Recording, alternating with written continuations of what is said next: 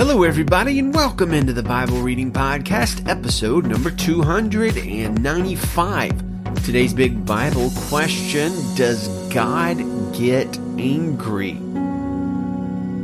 So, hello, friends, and happy weekend to you. I would like to give a shout out to the most generous and awesome person, a listener of the Bible Reading Podcast, who actually uh, sent to our house a giant box of cereal um, as a very, very kind, I don't know, gift, um, encouragement. Let's go with encouragement. And when I say giant box of cereal, I guess it was actually a giant box with like, um, oh, nine or 10 individual boxes of cereal in it. I love cereal and this has just melted my heart and what a wonderful gift and a great encouragement so thank you, friend, who did that. I suspect I know who you are, but as you remained uh, anonymous in your letter, I will um, not speculate publicly as to your identity, but thank you from the bottom of my heart for such kind encouragement. As usual, today, since it's the weekend, we plan to have two shorter episodes for Saturday and Sunday,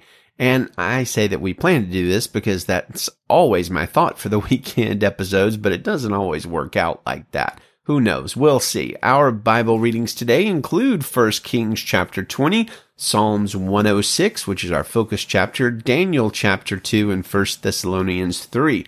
Today we're focusing on the character of God. How can we know God, by the way?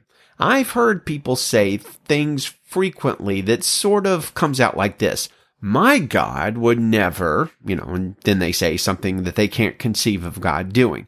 Some of these statements, I suppose, are fairly accurate. For instance, you could say, my God would never sin. And that is a completely 100% accurate statement. However, most of the statements that I've heard follow the phrase, my God would never, are usually not biblically accurate at all. Which brings us to a very good question. How can we know God at all? How can we answer the Bible question today? And of course, I think the answer primarily to both of those questions is by turning to God's written revelation of himself, the Word of God, the Bible.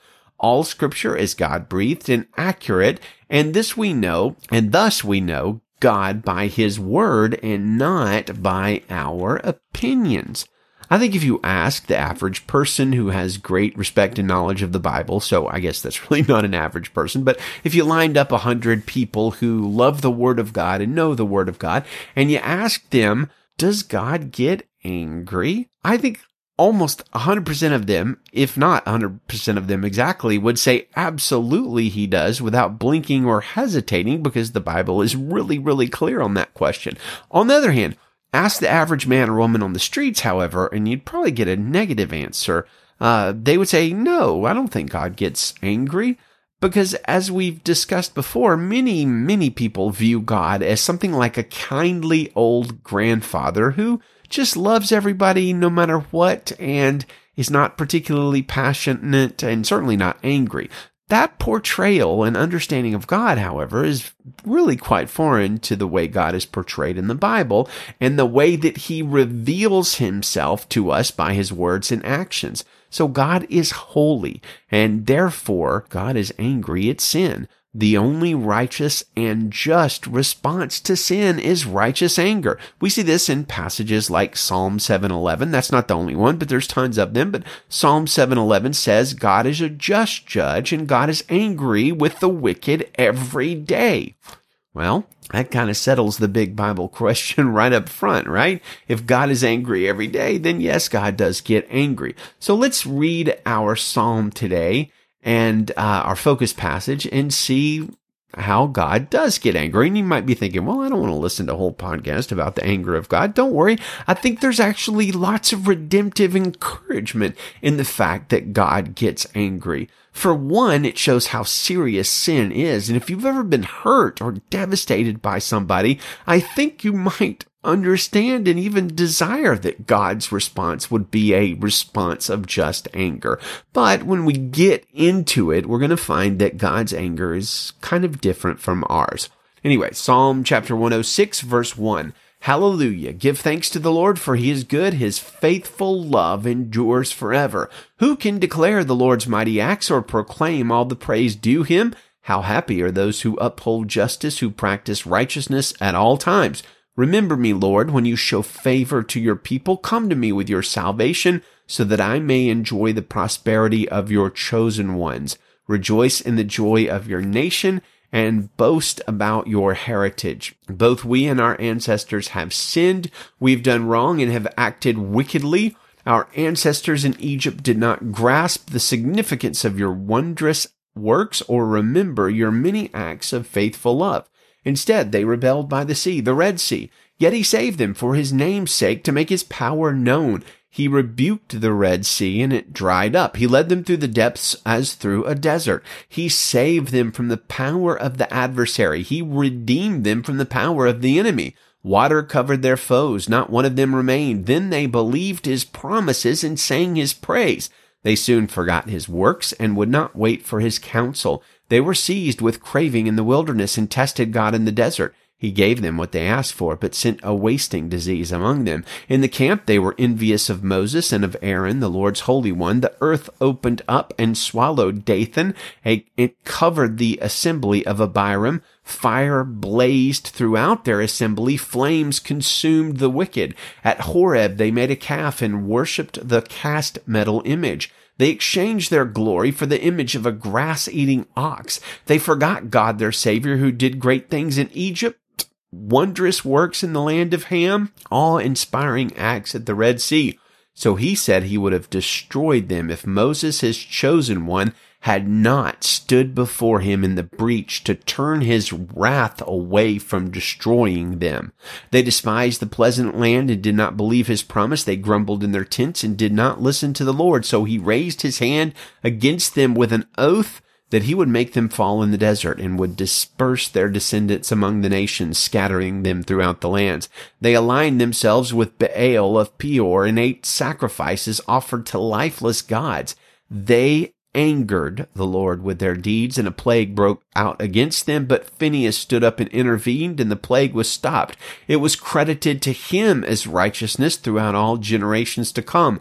They angered the Lord at the waters of Meribah, and Moses suffered because of them, for they embittered his spirit, and he spoke rashly with his lips. They did not destroy the peoples as the Lord had commanded them, but mingled with the nations and adopted their ways. They served their idols, which became a snare to them. They sacrificed their sons and daughters to demons. They shed innocent blood, the blood of their sons and daughters, whom they sacrificed to the idols of Canaan. So the land became polluted with blood. They defiled themselves by their actions and prostituted themselves by their deeds. Therefore, the Lord's anger burned against his people and he abhorred his own inheritance. He handed them over to the nations. Those who hated them ruled over them. Their enemies oppressed them and they were subdued under their power. He rescued them many times, but they continued to rebel deliberately and were beaten down by their iniquity. When he heard their cry, he took note of their distress, remembered his covenant with them, and relented according to the abundance of his faithful love. He caused them to be pitied before all their captors. Save us, Lord our God, and gather us from the nations so that we may give thanks to your holy name and rejoice in your praise. Blessed be the Lord God of Israel from everlasting to everlasting. Let all the people say amen. Hallelujah. So in this psalm, I think that verses 40 through 44 actually give us one of the more concise and also kind of full, like a great big picture of the character of God in the Bible. Uh, and so we see, uh, it says, therefore the Lord's anger burned against his people and he abhorred his own inheritance. He handed them over to the nations. Those who hated them ruled over them. Their enemies oppressed them and they were subdued under their power.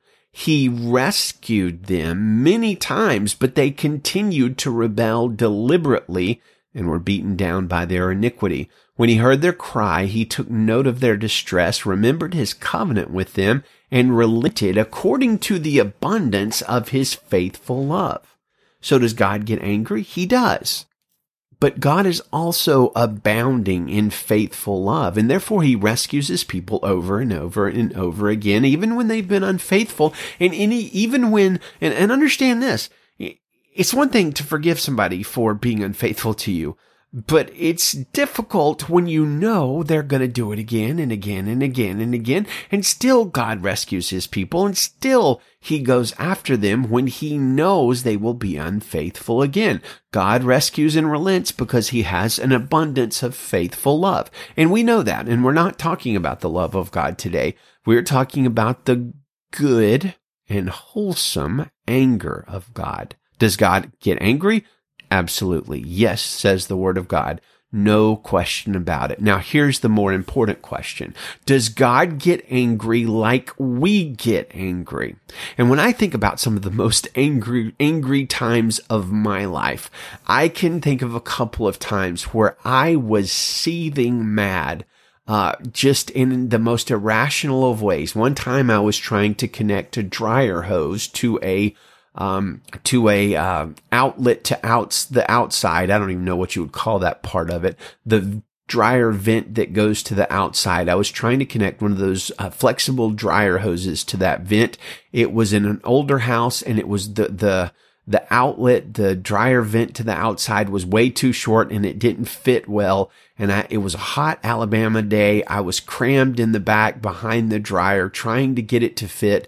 The screw for the uh, flexible hose was not Phillips head for some reason. Obviously, some sort of Satanist had set it up with a flat head. And so the screwdriver kept slipping as I was trying to tighten it on this way too small nub of a dryer vent.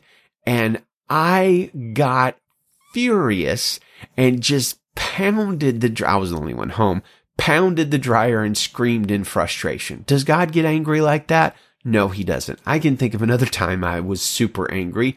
It was in my younger days. I think I was in college. I was uh, driving home late at night.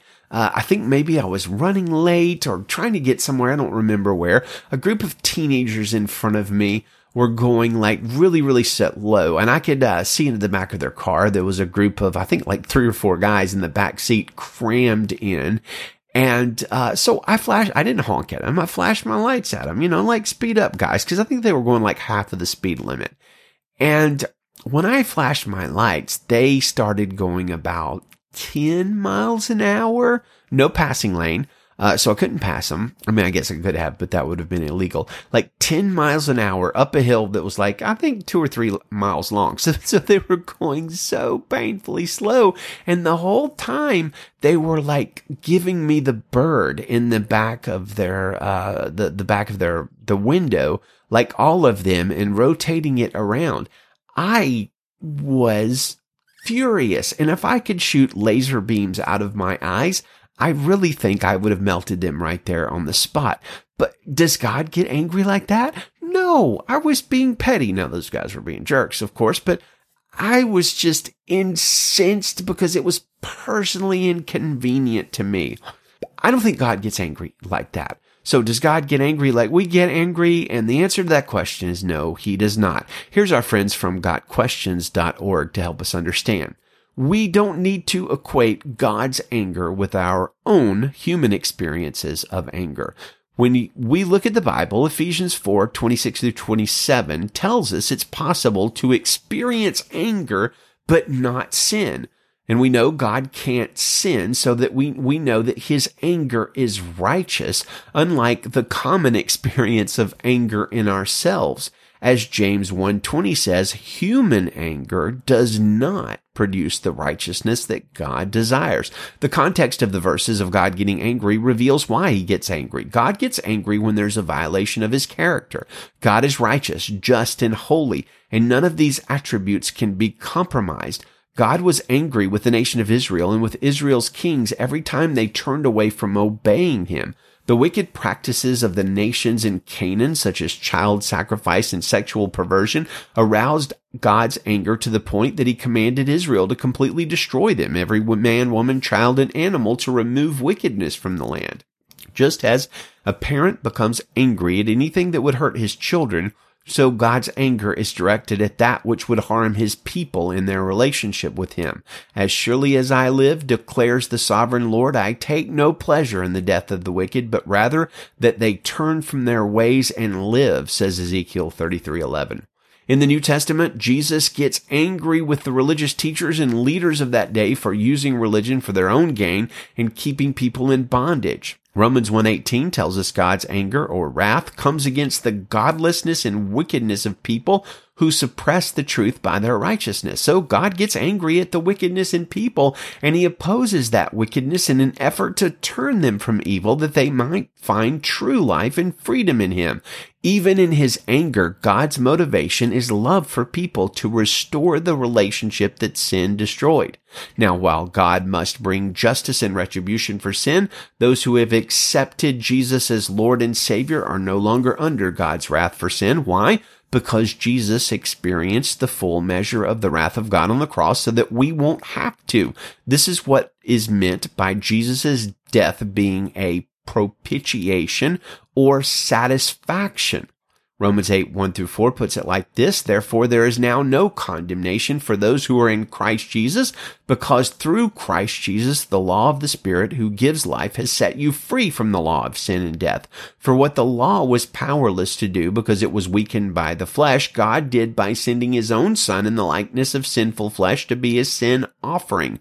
And so he condemned sin in the flesh in order that the righteous requirement of the law might be fully met in us who do not live according to the flesh, but according to the Spirit. So does God get angry like we do? And we can go back to Ezekiel 33:11 where God says, "As surely as I live, declares the sovereign Lord, I take no pleasure in the death of the wicked, but rather that they turn from their ways and live." And so the answer is no, he doesn't. Most of us, are enemies, we want them to suffer, God's enemies and God's, those that sin against God and rebel against Him, He wants them to return and repent and be cleansed in relationship with Him. So that's a major difference between our anger and the anger of God. So does God get angry? He does. Does he get angry like us? He does not. Is he also good and kind and loving? He is. And to fully understand who God is, we need to understand that God is holy and God is love. God abounds in justice and God abounds in faithful love. Amen. We continue with 1 Kings chapter 20 verse 1 where we are going to see another instance of God's anger at those who disobey him. Now King Hadad of Aram assembled his entire army. Thirty-two kings along with horses and chariots were with him. He marched up, besieged Samaria, and fought against it. He sent messengers into the city to King Ahab of Israel and said to him, this is what Ben-Hadad says, Your silver and your gold are mine, and your best wives and children are mine as well. Then the king of Israel answered, Ah, just as you say, my lord the king, I am yours along with all that I have. The messengers then returned and says, This is what Ben-Hadad says. I have sent messengers to you saying you are to give me your silver, your gold, your wives, and your children. But at this time tomorrow I will send my servants to you and they will search your palace and your servants' houses. They will lay their hands on and take away whatever is precious to you. Then the king of Israel called for all the elders of the land and said, recognize that this one is only looking for trouble, for he demanded my wives, my children, my silver, and my gold, and I didn't turn him down. All of the elders and all the people said to him, Don't listen or agree. So he said to Ben-Hadad's messengers, Say to my lord the king, everything you demanded of your servant the first time I will do, but this thing I cannot do. So the messengers left and took word back to him. Then Ben-Hadad sent messengers to him and said, May the gods punish me and do so severely if Samaria's dust amounts to a handful for each of the people who follow me. The king of Israel answered, Say this, don't let the one who puts on his armor boast like the one who takes it off. When Ben-Hadad heard this response while he and the kings were drinking in their quarters, he said to his servants, Take your positions. So they took their positions against the city. A prophet approached King Ahab of Israel and said, this is what the Lord says. Do you see this whole huge army?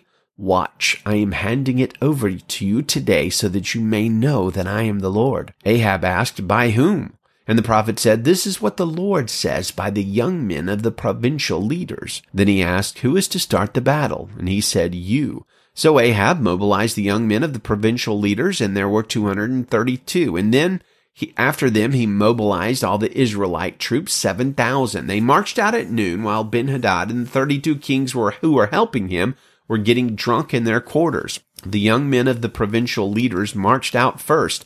Then Ben-Hadad sent out scouts and they reported to him saying, Men are marching out of Samaria. So he said, If they have marched out in peace, take them alive, and if they have marched out for battle, take them alive.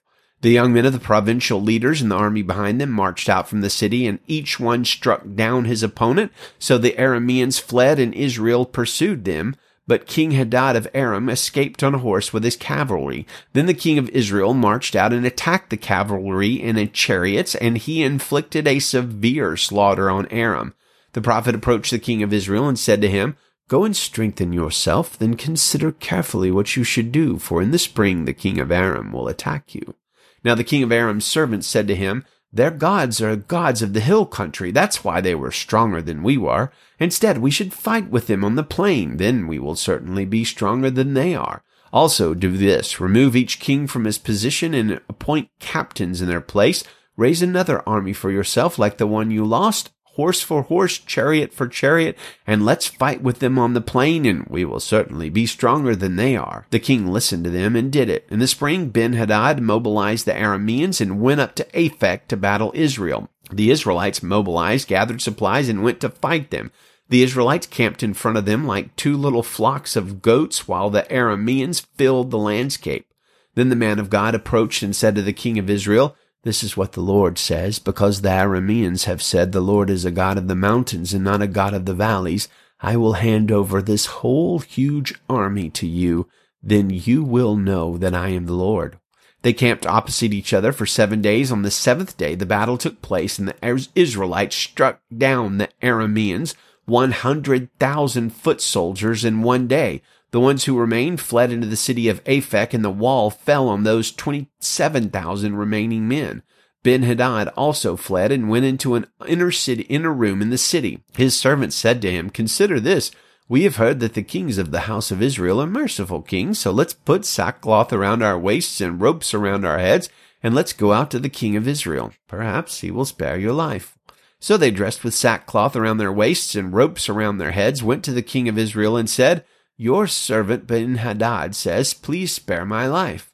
So he said, Is he still alive? He is my brother.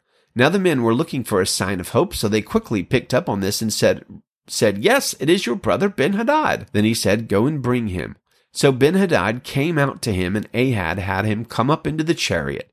Then Ben Hadad said to him, I restore to you the cities that my father took from your father, and you may set up marketplaces for yourself in Damascus, like my father set up in Samaria. Ahab responded, On the basis of this treaty, I release you. So he made a treaty with him and released him.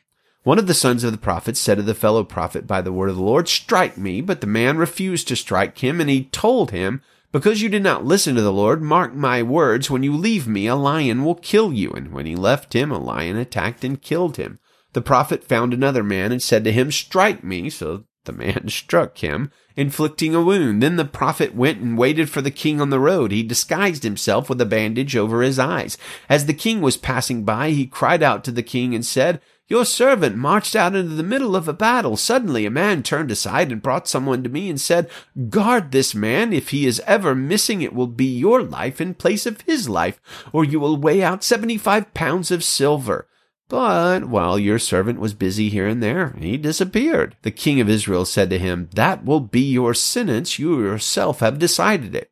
He quickly removed the bandage from his eyes, and the king of Israel recognized that he was one of the prophets. And the prophet said to him, This is what the Lord says, because you released from your hand the man I had set apart for destruction, it will be your life in place of his life, and your people in place of his people. So the king of Israel left for home, resentful and angry, and he entered Samaria. Daniel chapter 2 verse 1. In the second year of his reign, Nebuchadnezzar had dreams that troubled him and sleep deserted him. So the king gave orders to summon the magicians, mediums, sorcerers, and Chaldeans to tell the king his dreams. When they came and stood before the king, he said to them, I have had a dream and am anxious to understand it. The Chaldean spoke to the king, May the king live forever. Tell your servants the dream and we will give the interpretation. The king replied to the Chaldeans, My word is final. If you don't tell me the dream and its interpretation, you will be torn limb from limb and your houses will be made a garbage dump. But if you make the dream and its interpretation known to me, you'll receive gifts, a reward, and a great honor from me. So make the dream and its interpretation known to me. And they answered a second time, May the king tell the dream to his servants, and we will make known the interpretation. The king replied, I know for certain you are trying to gain some time because you see that my word is final. If you don't tell me the dream, there is one decree for you. You have conspired to tell me something false or a fraudulent until the situation changes. So tell me the dream, and I will know you can give me its interpretation. The Chaldeans answered the king, no one on earth can make known what the king requests. Consequently, no king, however great and powerful, has ever asked anything like this of any magician, medium, or Chaldean. What the king is asking is so difficult that no one can make it known to him except the gods, whose dwelling is not with mortals. Because of this, the king became violently angry and gave orders to destroy all the wise men of Babylon the decree was issued w- that the wise men were to be executed, and they searched for Daniel and his friends to execute them. Then Daniel responded with tact and discretion to Arioch, the captain of the king's guard, who had gone out to execute the wise men of Babylon. He asked Arioch, the king's officer, Why is the decree from the king so harsh? Then Arioch explained the situation to Daniel, so Daniel went and asked the king to give him some time so that he could give the king the interpretation. Then Daniel went to his house and told his friends Hananiah, Mishael, and Azariah about the matter urging them to ask the God of the heavens for mercy concerning this mystery, so Daniel and his friends would not be destroyed with the rest of Babylon's wise men. The mystery was then revealed to Daniel in a vision at night, and Daniel praised the God of the heavens and declared, May the name of God be praised forever and ever, for wisdom and power belong to him. He changes the times and seasons. He removes kings and establishes kings. He gives wisdom to the wise and knowledge to those who have understanding. He reveals the deep and hidden things. He knows what is in the darkness and not light dwells with him. I offer thanks and praise to you, God of my ancestors, because you have given me wisdom and power, and now you have let me know what we asked of you, for you have let us know know the king's mystery. Therefore Daniel sent to Arioch, whom the king had assigned to destroy the wise men of Babylon. He came and said to him, don't destroy the wise men of Babylon. Bring me before the king, and I will give him the interpretation. Then Arioch quickly brought Daniel before the king and said to him, I have found a man among the Judean exiles who can let the king know this interpretation. The king said in reply to Daniel, whose name was Belteshazzar, Are you able to tell me the dream I had and its interpretation? Daniel answered the king, no wise man, medium, magician, or diviner is able to make known to the king the mystery he asked about, but there is a God in heaven who reveals mysteries, and he has let King Nebuchadnezzar know what will happen in the last days.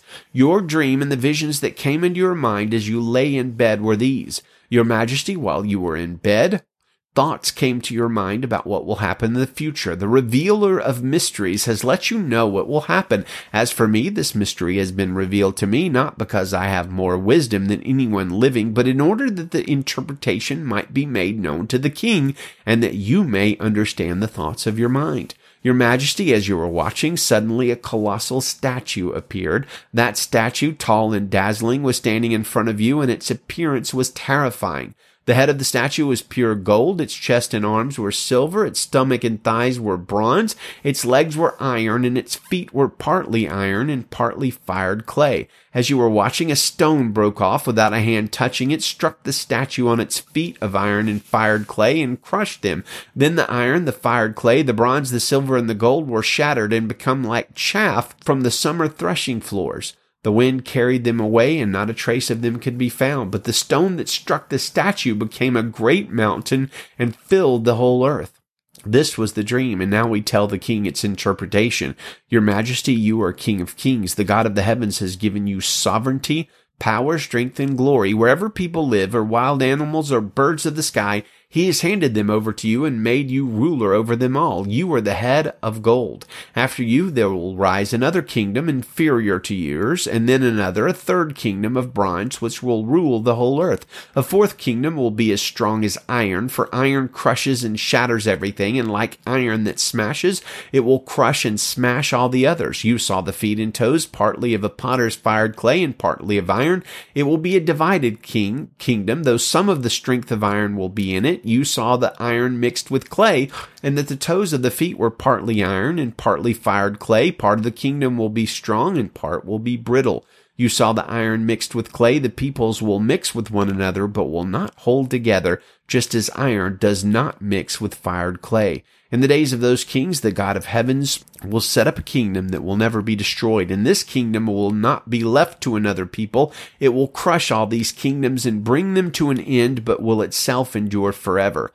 You saw a stone break off from the mountain without a hand touching it, and it crushed the iron, bronze, fired clay, silver, and gold.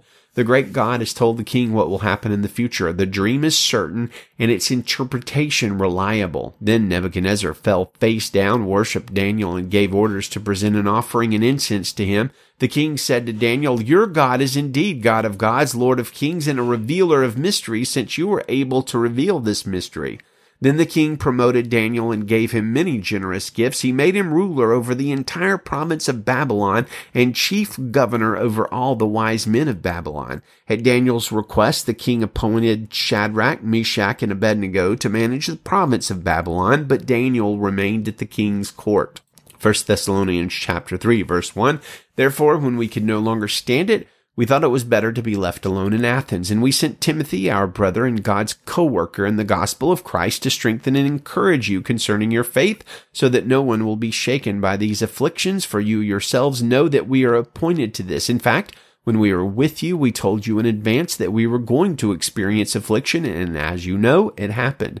For this reason, when I could no longer stand it, I also sent him to find out about your faith, fearing that the tempter had tempted you and that our labor might be for nothing. But now Timothy has come to us from you and brought us good news about your faith and love. He reported that you always have good memories of us and that you long to see us as we also long to see you. Therefore, brothers and sisters, in all our distress and affliction, we were encouraged about you through your faith. For now we live if you stand firm in the Lord. How can we thank God for you in return for all the joy we experience before our God because of you as we pray very earnestly night and day to see you face to face and to complete what is lacking in your faith? Now may our God and Father himself and our Lord Jesus direct our way to you, and may the Lord cause you to increase and overflow with love for one another and for everyone, just as we do for you May he make your hearts blameless in holiness before our God and Father at the coming of our Lord Jesus with all his saints. Amen. Well, friends, I hope that today is a blessed Saturday for you. Good day to you and Godspeed.